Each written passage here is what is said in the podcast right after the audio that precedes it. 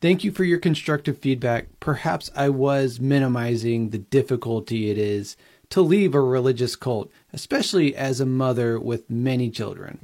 Cults like these want you hungry, tired, busy, stripped of your autonomy, your identity, your initiative, and isolated from anybody.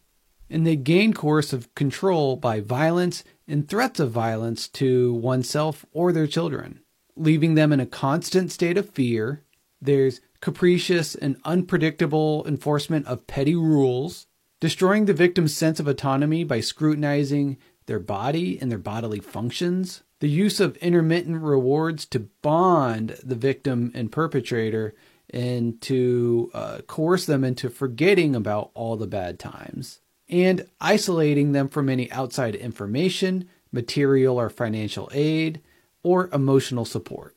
And after leaving the cult, they often feel empty, confused, and worthless.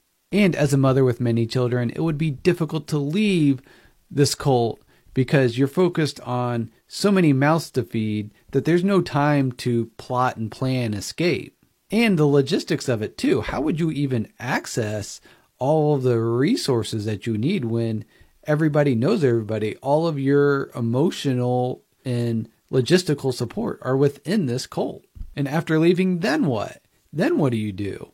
Since it's highly discouraged for women to have jobs outside of the home, what sort of skills would she have to be able to provide for her family? So it is important to hold this dialectic of being a victim of a religious cult and not doing enough to protect her children.